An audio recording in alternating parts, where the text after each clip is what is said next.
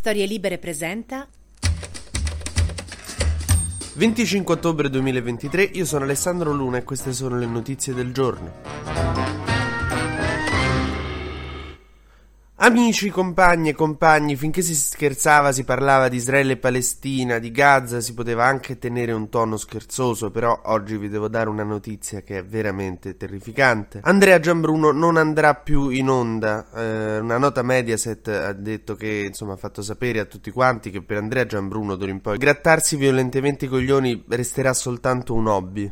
Andrea Giambruno nella nota Mediaset dicono che ha spontaneamente voluto dire che è dispiaciuto per l'imbarazzo che può aver creato all'azienda. Io adesso mm, Giambruno a Mediaset me lo immagino come gli ostaggi israeliani a Gaza, occhio e croce, diciamo. Che ogni cosa che dicono nei messaggi che fanno arrivare ai familiari non si mai se sono veri o sono stati cooptati. Un altro giornalista che, di cui invece avevamo bisogno che viene mangiato no? nel tritacarne de- della politica, di questi stupidi giochi politici, in un periodo in cui di giornalisti come Gianbruno c'è bisogno di giornalisti coerenti che a 12 anni ridono per le parole cacca e pupù e il mondo cresce va avanti e loro dicono no, io, voglio, io rimango coerente con me stesso, anche fino a 40 anni, anche fino a 50 anni. Poi tutti a chiamare genio Picasso che diceva che bisogna sempre no, rimanere bambini, poi un giornalista effettivamente lo fa e tutti lo condanniamo. Questo è lo schifo della televisione di sinistra, politicamente corretta. Ah no. Comunque non disperate per Gianbruno perché non è che ha perso il lavoro, rimarrà al, insomma, a lavorare nella redazione del Diario del Giorno, il programma da cui è stato cacciato, ma in realtà no. Quindi farà lavoro di redazione, porterà i caffè, farà le fotocopie, alcuni stanno pensando di usarlo. Oppure potrebbero usarlo anche come attaccapanni, visto che sta costantemente arrabbiato.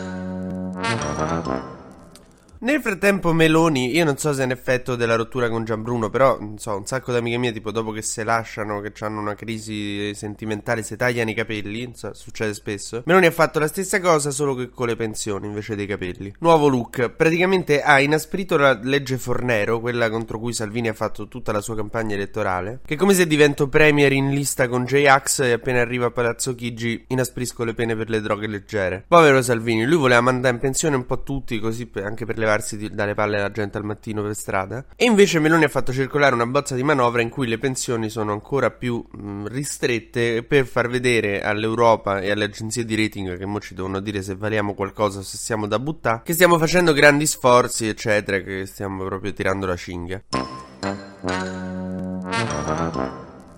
Ma facciamo un lungo purtroppo consueto giro sugli esteri perché c'è sempre questa questioncina di Israele e Palestina che non accenna a risolversi. È come quando tuo padre dice ci penso io ad aggiustare la gamba del tavolo della sala, tu torni dopo sei ore e lo vedi ancora lì e dici ma ancora non hai risolto? Non sai che in realtà sta combattendo una guerra molto più grande di lui. Ecco, stessa cosa con Israele e Palestina. Non avete ancora risolto, eh? Vabbè. Ieri c'è stato un super scazzo alle Nazioni Unite perché il segretario generale delle Nazioni Unite Guterres si è permesso di dire dopo aver condannato per 780 minuti l'attacco di Hamas di sabato 7 ottobre dicendo che guardate, ricordatevi che io penso che è brutto. Poi si è permesso un però, ha detto le azioni di Hamas non arrivano nel vuoto, perché arrivano da 65 anni in cui la popolazione palestinese è stata oppressa e eh, segregata. Il delegato israeliano all'ONU è scapocciato, ha iniziato a dire che Guterres ha compassione per i terroristi e ha chiesto naturalmente le dimissioni dopo queste parole vergognose. Ecco, posso dire una cosa al governo israeliano? Forse la vostra vostra percezione del mondo sarebbe migliore se voi non aveste l'atteggiamento di quella mia amica che sta esaurita, la lascia il ragazzo e tu, tu provi a dire però era simpatico, non devi parlare bene di lui. Ecco, questa è la vibe che dà Israele in questo momento, capito? Cioè che proprio manco non bisogna parlare, non bisogna discutere, bisogna soltanto condannare Hamas e dire che potete fare quello che vi pare nella striscia di Gaza. Insomma, è vero che Hamas viene da un contesto, cioè non so come dire, che non significa giustificare Hamas, significa cercare di capire come si risolve questa situazione attenzione perché se no voi andate là, ammazzate tutta gente questi avranno dei parenti, dei figli che andranno a formare la nuova leva di Hamas che tra 5 anni vi rifarà un altro attentato, allora voi ammazzerete altra gente,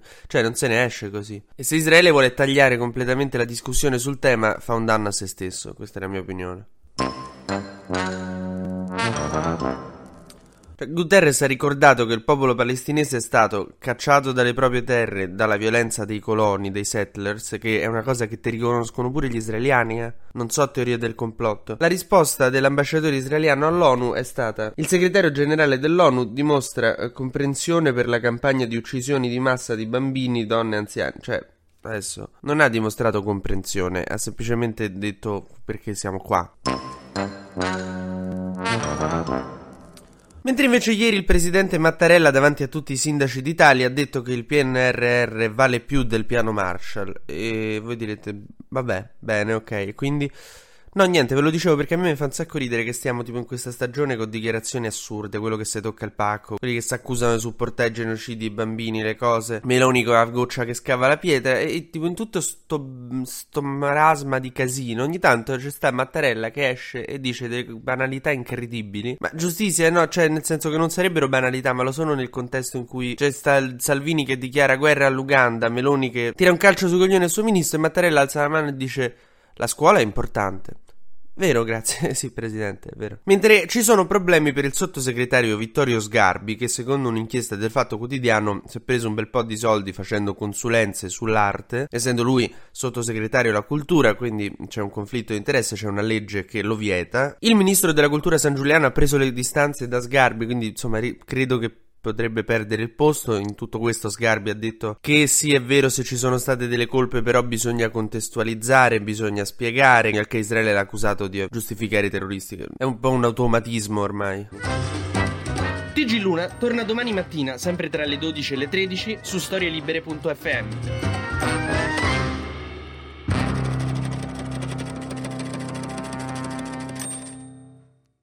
Una produzione storielibere.fm di Gianandrea Cerone e Rossana De Michele. Coordinamento editoriale Guido Guenci.